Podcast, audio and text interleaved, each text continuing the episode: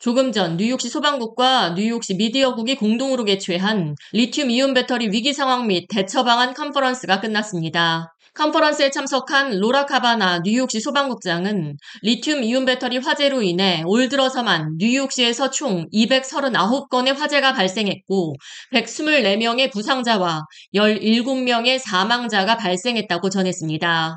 카바나 국장은 2년 전에는 리튬 배터리로 인한 사망자가 없었지만 이제는 리튬이온 배터리 폭발이 뉴욕시 사망의 주된 원인을 차지하는 위기 상황이라고 강조했습니다.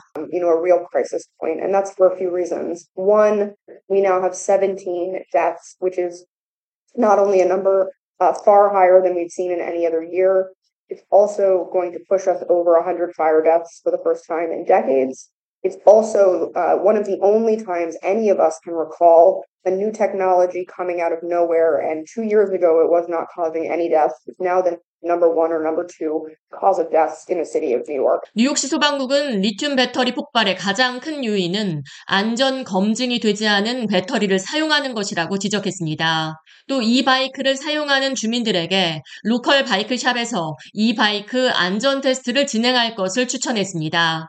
또 배터리 가격이 싸다는 이유로 구매하는 것은 매우 위험하다고 강조했습니다. 카바나 국장은 불량 전기 스쿠터 또는 전기 자전거를 판매하는 것으로 의심되는 바이크샵이나 또 이웃에서 사용하는 전기 자전거 및 스쿠터에 폭발이 우려될 시 민원 전화 311로 익명 신고에 나설 수 있다며 주민들의 적극적인 신고를 촉구했습니다. We really love to encourage New Yorkers to call 311 and anonymously report any bike shop that they think is not operating safely so that we can show up and inspect. 카바나 국장은 우선 안전 테스트를 통과한 검증된 배터리와 기기를 사용하는 것이 가장 중요하며 충전하는 상태로 두고 취침을 하거나 장기간 자리를 비우는 것은 위험하며 또 지정된 충전기에 맞는 기기를 연결하는 것이 중요하다고 말했습니다. 조금 전 끝난 이번 컨퍼런스에서 기자들의 질의응답이 이어졌습니다. We're gonna go to the next one, Korean radio. 저는 로라 카바나 국장에게 연방정부를 상대로 엄격한 리튬이온 배터리 수입 규제 법안을 촉구하는 서한을 보낸 것으로 알고 있는데 연방정부로부터 어떠한 회신을 받았는지 또 리튬 배터리 화재 방지를 위해 뉴욕시 소방국 차원에서 어떤 캠페인이나 주민들을 교육하는 방안을 마련 중인지 또 뉴욕시 5개 보로 가운데 어느 지역의 배터리 폭발 화재가 가장 높은 현황인지 세 가지 질문을 던졌습니다.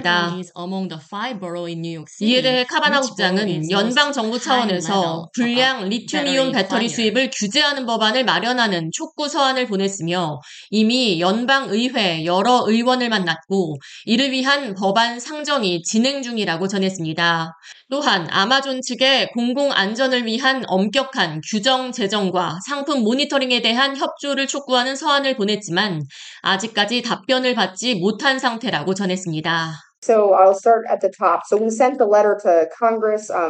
Nidia Velasquez and Richie Torres have actually both promulgated legislation. So there is congressional legislation pending thanks to a part of our New York delegation. It's about getting it to pass. We met with a lot of the members when we were there.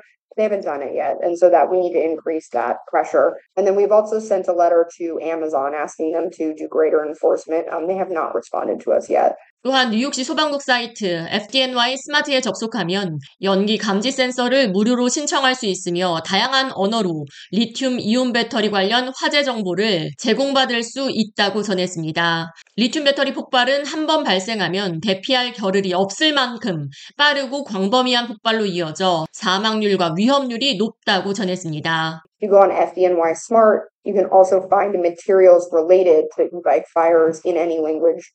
Spoken in New York City. People have no time to get out, maybe a matter of seconds, if that. It also means the first responders don't have enough time to get there and get in.